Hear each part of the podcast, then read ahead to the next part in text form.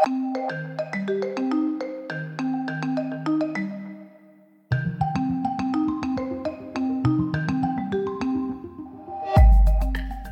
bij Surf Sounds, een podcastserie van Surf. We zijn vandaag bij de Surf Onderwijsdagen 2022. Het onderwijs- en ICT-event van het jaar voor MBO, HBO en WO. We zijn vandaag bijeen in congrescentrum 1931 in Den Bosch. En leuk dat je luistert. Mijn naam is Philip Stijn. Ik werk als relatiemanager bij het versnellingsplan Onderwijs Innovatie met ICT namens Surf. Thema van dit jaar van de onderwijsdagen is daadkracht. We leven in een periode waarin het maken van daadkrachtige keuzes gewenst is. Zo ook in de digitale leeromgeving, waar zowel technologische als onderwijskundige ontwikkelingen vragen om een herijking van de visie daarop. Welke trends en ontwikkelingen komen op ons af? Hoe geven we daar uitvoering op? En welke uitdagingen en bedreigingen zien we en hoe schatten we die in? Hierover gaan we in gesprek met Nico Juist, expert op het gebied van informatievoorziening, regievoering, visie op de digitale leeromgeving en alles wat hier verder bij komt kijken. Nico, welkom. Dankjewel, uh, Philip. Leuk om hier vandaag uh, met jou aan tafel te zitten in deze prachtige zaal trouwens, waar we bijeen zijn. Uh, Nico, je hebt echt wel jouw stempel gedrukt uh, in het hoger onderwijs. Hè? Je bent. Ja, nou ja. Wellicht het meest bekend ook wel van de burcht-metafoor. Ja, die, die, die, die, die, draag ik met me mee, ja, inderdaad. Kan je, kan je daar wat meer over vertellen? Wat is de burchtmetafoor voor? Ja, de burchtmetafoor die is uh, terechtgekomen in uh, dit boekje. Dat staat aan het begin van eigenlijk het project waar ik... Welk boekje is dat voor de luisteraar? jaar aan gewerkt heb. Dat heet Ontwikkelingen in de digitale leer- en werkomgeving van het hoger onderwijs. En het komt uit 2012. En er hoorde ook een potloodje bij. En in dat potloodje kon je aantekeningen maken, dus heel old school. Maar er stond wel een URL op die verwees naar een app. En dat was toen heel modern. Uh, maar in het boekje is de burgmetafoor uh, terechtgekomen. En die burgmetafoor die had ik bedacht voor de Hogeschool Leiden. En als je die burgmetafoor in publicaties van, van Surf tegenkomt, dan zie je ook dat het een vijfhoek is. En dat stond voor de vijf faculteiten van de hogeschool. En ik ontdekte toen ik daar werkte als informatiemanager, dat eigenlijk die domeinen, die, die faculteiten met hun beroepsdomeinen zo apart uh, waren van elkaar, dat je daar eigenlijk aparte leeromgevingen voor nodig had. Je moest in elk geval kunnen faciliteren het eigenen van zo'n faculteit. En waar werkte jij bij de Hogeschool Leiden? Ik, ik, ik, ik werkte uh, centraal dan bij het clubje uh, Onderwijs, Kwaliteit en Research. En ik was daar met een paar collega's verantwoordelijk voor het informatiemanagement. En wij moesten dus de, de, de vraag vanuit die faculteiten kunnen faciliteren. En het idee was dat er één omgeving zou zijn waar iedereen tevreden mee was. Dat bleek in de praktijk helemaal niet te werken. En dat is ook helemaal niet zo gek, want je had bijvoorbeeld uh, management en bedrijf en die konden best uit de voeten met, uh, met uh, Office-applicaties, met, met Office 365, waar we toen mee experimenteren. Maar de, de Pabo helemaal niet. Die werkte met iPads en die waren met Google Classroom bezig. En de, de domeinen ICT, ja, die bouwden hun eigen omgevingen. Dus hoe verschillend kon je het hebben binnen zo'n hogeschool? Maar wat we wilden was dat juist de kern van het verhaal He, de, alle back-office systemen, je SIS, je roosterapplicatie, je CRM, je HRM, dat dat gestandardiseerd en uniform was. En dat werd de burgt. En daar werd de informatie in geborgd. En hoe kwam jij op het idee van de burcht? Ik kom uit Leiden. Ik weet dat je daar de burcht hebt. Daar een borg, maar ik, ik, ben historicus ooit geweest. En slecht terechtgekomen in de ICT. Uh, met een heleboel anderen in die tijd. Uh, jaren, jaren 80 was dat. Uh, maar, eh, maar het gemaakt. idee van een, een, een stad, een open stad waarin het werk gebeurt, waar de ambachtlieden werken en de kooplieden, dat was eigenlijk mijn idee van de campus. En de regie werd gevoerd hè, de, uh, door, door, door de graaf in de middeleeuwen. Die zorgde voor de rechtspraak en de orde. En dat was eigenlijk dat borgt. Maar het ging ook vooral dat informatie geborgd moest worden. De kern van het verhaal, je, de regie op je eigen data, die moest geborgd worden in een borg. Uh, en zo kwam dat. En dan heb je natuurlijk ook nog het platteland. Nou ja, iedere actor in het hoger onderwijs heeft natuurlijk ook een burgerlijk bestaan. En heeft daar zijn eigen omgeving, zijn Dropbox en zijn WhatsApp. En dat burgmodel is een heel simpel model. Het is eigenlijk een metafoor natuurlijk. Dat maakte dat gesprek daar heel goed over mogelijk. En dat kwam dus in het boekje. Het, gesprek binnen de instellingen? Binnen de instellingen over hoe organiseren we nu die digitale leeromgeving. Het staat op één pagina in dit boekje, maar dat burgmodel is daar Nog dus even, uitgepikt. welk boekje was het ook alweer? Ja, de ontwikkelingen in de digitale leer- en werkomgeving het hoger onderwijs. Hartstikke 2012, ja. mooi. mooi. En daar zijn we dus op doorgaan borduren bij Surf. En Nico, uh, dank voor deze mooie uitleg. Je bent ook, uh, hebt ook veel gewerkt voor Surf. Uh, ja. Kan je daar wat meer over vertellen? hoe ben je betrokken ja, geraakt bij Surf? Ja, dat, dat is eigenlijk gebeurd na de, de fusie waarin de Hogeschool Holland ontstond. En toen werden de SIGs opgericht. En de eerste SIG was Webstroom. En dat heet tegenwoordig, als ik het goed heb, Media and Education. En er was ook een SIG, dat was de Sakai-SIG. Dat waren Universiteit Twente en de Universiteit van Amsterdam waren met de leeromgeving Sakai bezig. Welk jaar hebben we het over eigenlijk, Nico? dat moet zijn geweest... Als historicus zijnde. na het begin, net na de eeuwwisseling, laten we het daar maar op houden. En de hogeschool in Holland, waar ik toen werkte... En Wageningen Universiteit en Fontes Hogeschool, die waren met met uh, SharePoint, SharePoint 2003 bezig.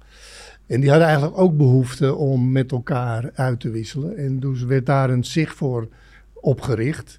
En toen de Hogeschool van Amsterdam zich aansloot, werd dat de DLBO zich. En ik, ik werd daar voorzitter van. En Hoe vanuit die, die, rol? Uh, die rol heb ik lang gehad. En vanuit die rol kwam ik dus in allerlei uh, projecten terecht. Is er een project wat er uitsprong?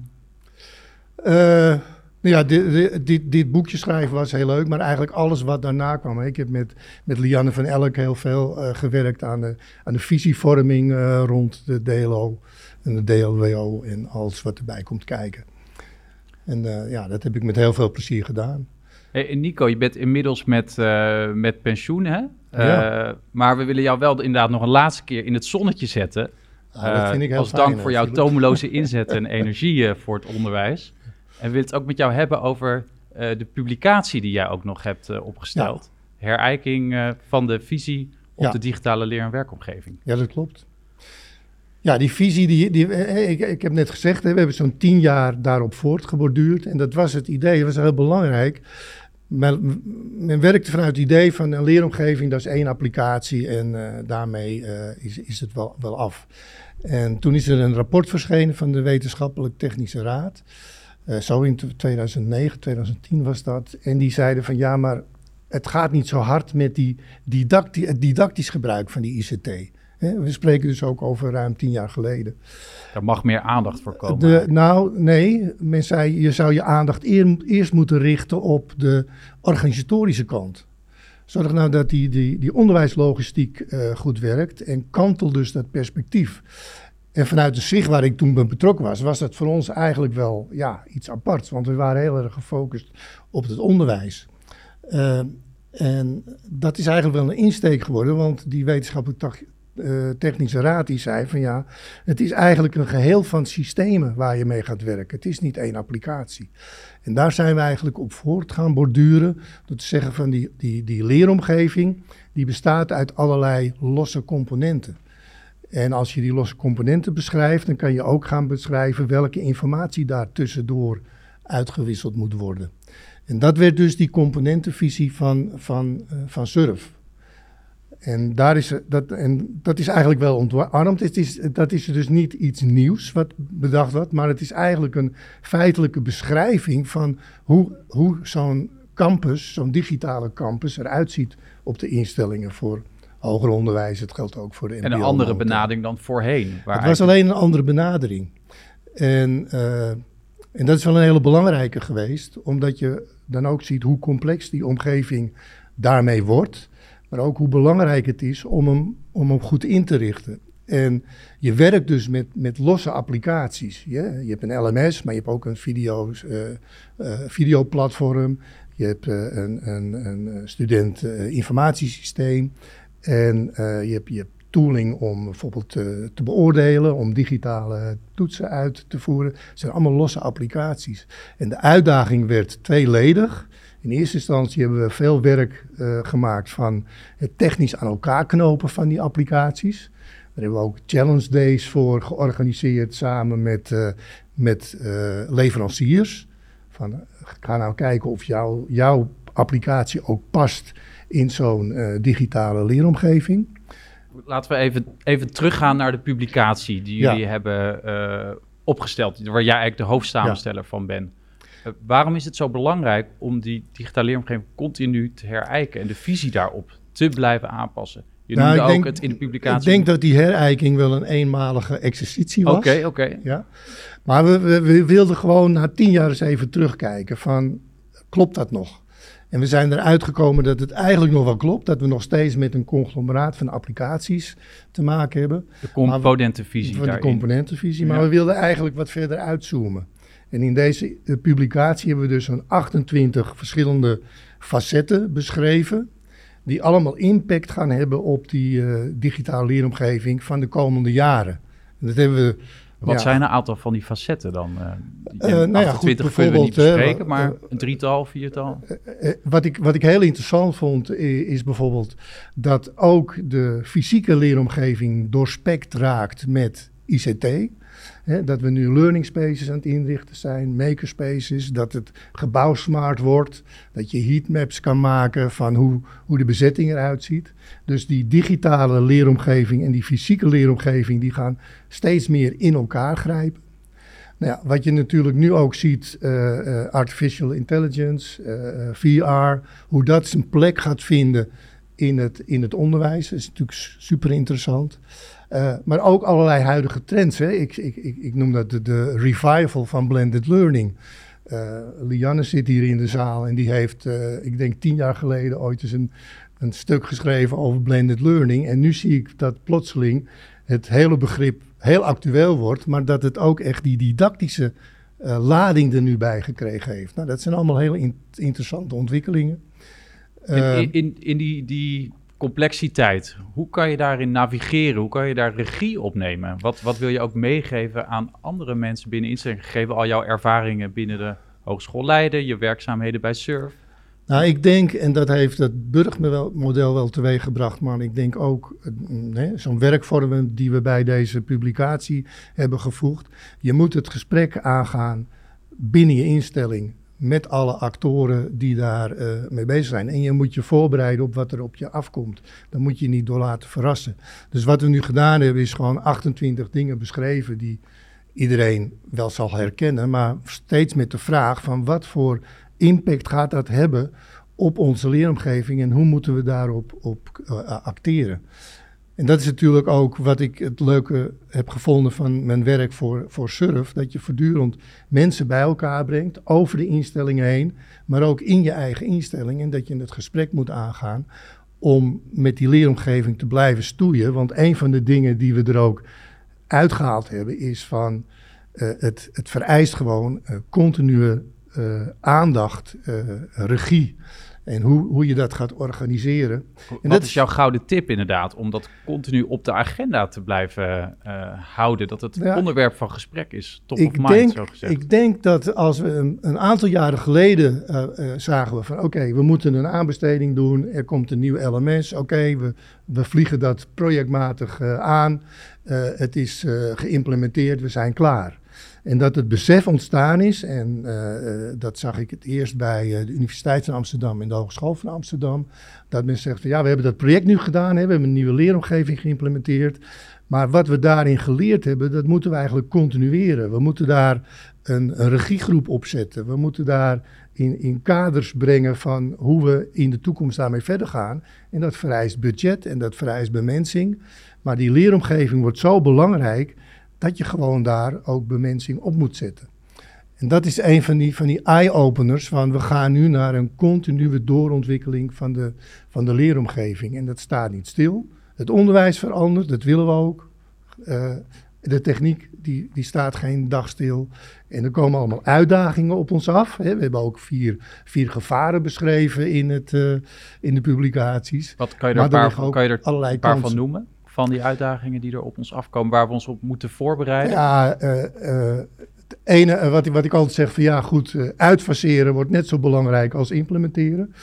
Dat vond ik wel een hele belangrijke. Dat is natuurlijk ook een gevaar, hè? die hele legacy die je in die systemen met je meesleept. En dat je toch voortdurend moet vernieuwen. Uh, regie op data houden, regie op functionaliteit heel goed uh, uh, bepalen. En ja, natuurlijk de dreiging van, van cybercrime en dat soort dingen. Dat, is, dat zijn natuurlijk dingen die, die, die bedreigen je, je flexibiliteit en je, en je openheid van je omgeving. En dat vereist allemaal aandacht. Jij noemt ook in de publicatie, ehm, als we het hebben over de continue doorontwikkeling van de digitale leeromgeving, zeg je, hoger onderwijsinstellingen organiseren zich steeds meer als professionele IT-bedrijven. Nou, dat triggerde mij, bij mij wel. Wat, eh, wat betekent dit en wat bedoel je daar eigenlijk uh, precies? Ja, hij was eerst, eerst sterker. Hij is wat afgeschaft, uh, afgezwakt. Maar we hebben eerst gezegd van een, een instelling voor hoger onderwijs is een ICT-bedrijf dat aan onderwijs doet. Uh, en dat is wel een hele omkering van je idee van wat onderwijs is. Maar dat zet wel het belang van die digitale omgeving echt heel scherp neer. Het wordt zo belangrijk om ICT in alle hoeken en gaten van die hogeschool of die universiteit goed uh, te organiseren, dat je daar eigenlijk een ICT-instelling uh, voor moet hebben. En dat het ook allerlei impact heeft hoe je je, ja, je personeelsbestand gaat, gaat inrichten. En hoe je, je functioneel beheerders waardeert en je, en je techneuten. Maar uh, dat is dus een, een, een uitdagende stelling van we moeten heel anders gaan kijken hoe we met ICT in het onderwijs uh, omgaan. En wat zijn een aantal stappen die dan instellingen zouden kunnen of moeten ondernemen om die stap dan te gaan zetten? Nou ja, het leuke is, en dat is een van de, van de effecten van die coronacrisis, wat ik zo hè, op afstand zo'n beetje mee heb gekregen, is maar dat juist in die hectiek van uh, dat eerste coronajaar, dat allerlei ondersteuners elkaar veel beter wisten te vinden, omdat er een aantal uitdagingen te, te doen waren. We moesten in... Uh, in een weekend bijvoorbeeld uh, uh, Zoom of, of Teams operationeel hebben. Dat kon in die tijd omdat we die hele slag naar de, de cloud gemaakt hebben. Dus men kon heel snel opschalen, maar men wist elkaar ook te vinden. En het belang van ondersteuners, didactici, instructional designers, om die mensen bij elkaar te brengen. En dat is weer, hè, om weer het gesprek ook met elkaar aan te gaan. Dat is ontzettend belangrijk binnen een instelling. Om juist die slag naar die ICT goed, uh, goed te kunnen maken. Hey, jij hebt ook gewerkt bij uh, in Holland. Hè? Dat is natuurlijk een wat grotere ja. instelling dan de Hogeschool Leiden. Is het dan ook makkelijker binnen een kleinere instelling om mensen bij elkaar te, te ja. krijgen? En omdat je misschien één campus hebt, één locatie. Ja, ik vond. Kijk je daarnaar? Ik vond dus. Ik, ik heb op, op instellingsniveau gewerkt bij de Hogeschool in Holland. Uh, daar heb je een hele grote groep mensen die met dit soort uitdagingen bezig zijn. Het leuke van een hogeschool als de Hogeschool Leiden, hè, ik noemde dat altijd, dat is de grootste hogeschool van de kleintjes. dat is wel heel fijn, dat je in één gebouw hebt en dat je mensen met direct eventjes kan opzoeken. Maar ook bij in Holland gebeurden gewoon super interessante dingen. En ja, alleen je had verschillende locaties waar je mee te maken had. Heb je nog tips voor mensen die op een grote, grotere instelling, die wellicht verspreid is door, door het land of een aantal provincies? Zoals, nou ja, goed, dat hebben we natuurlijk ook geleerd uh, in, de, in de coronatijd. Uh, je hebt die fysieke omgeving natuurlijk maar deels nodig. Dus je kan elkaar digitaal ook heel makkelijk vinden tegenwoordig. Als we het hebben over de, de continue doorontwikkeling, um, wat is essentieel uh, hierin en hoe kan je dat ook dus organiseren?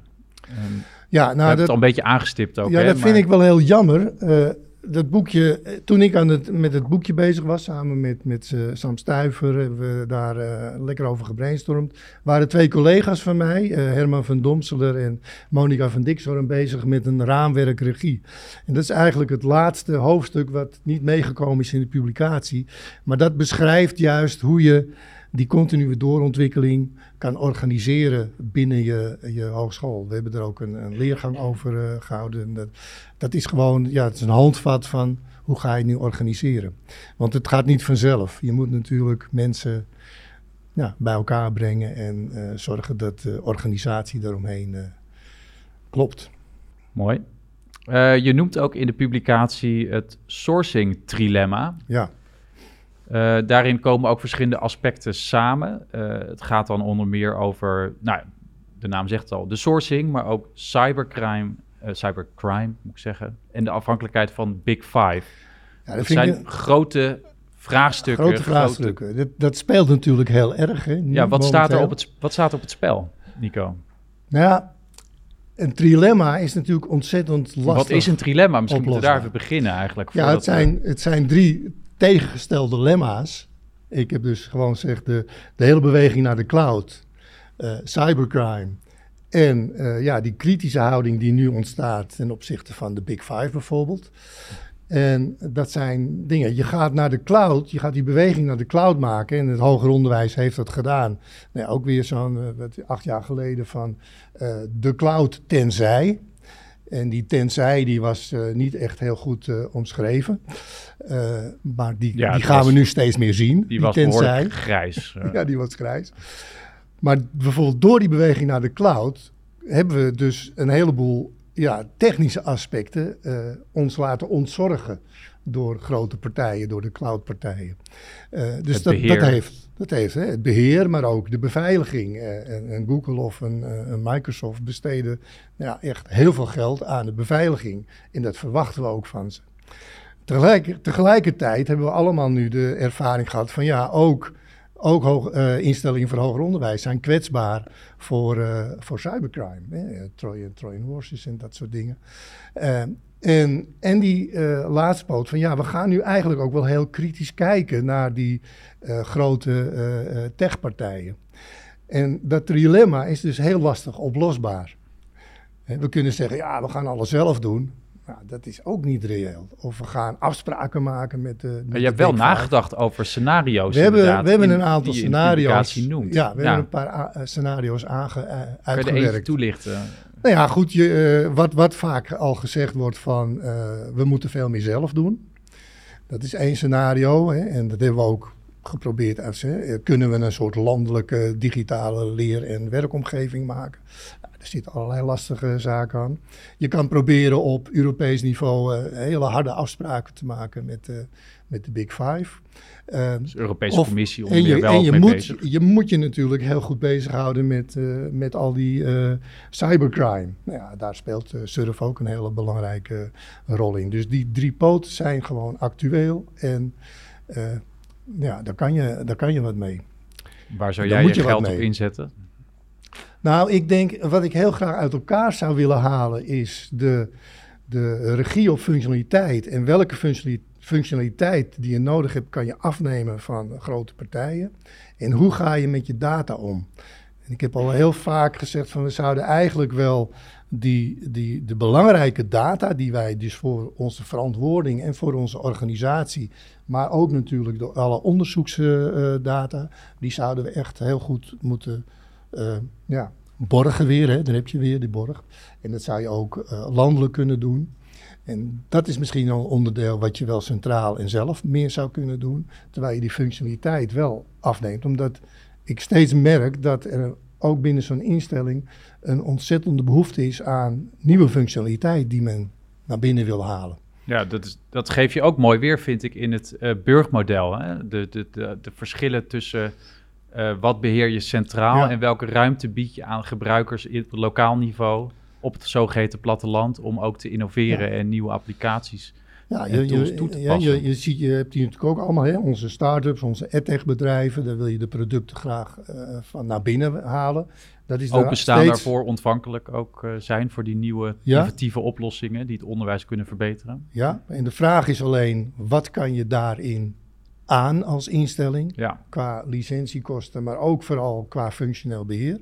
Wordt en hoe ga je dat organiseren? En wat trek je dus dan naar binnen in je stad? En dat moet dan natuurlijk ook weer praten met de burcht. En wat zeg je van nee, dat kan niet. Dat is meer je eigen verantwoordelijkheid. En daarom heb je ook een, een soort opvoedende taak naar je studenten en naar je docenten. Om ja, goed om te gaan met, met de tooling. Je eigen tooling, waar je zelf verantwoordelijk voor bent. of de tooling die je als hogeschool organiseert. En die stad is dus een grens. Hè? De, de muur van de stad is de grens.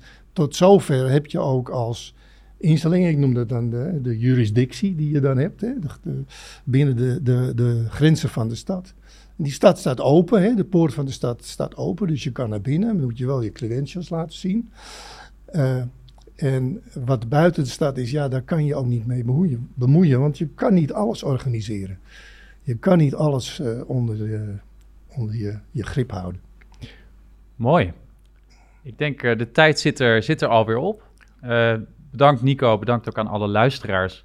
Als je vragen hebt of meer wil weten over deze podcast, kan je mailen naar Surf. vergeet je natuurlijk niet te abonneren, zodat je geen aflevering mist. We zijn te vinden op het podcastkanaal Surf Sounds. Vindbaar via Spotify en Soundcloud. Dankjewel, Nico. Nou, dankjewel. Graag gedaan.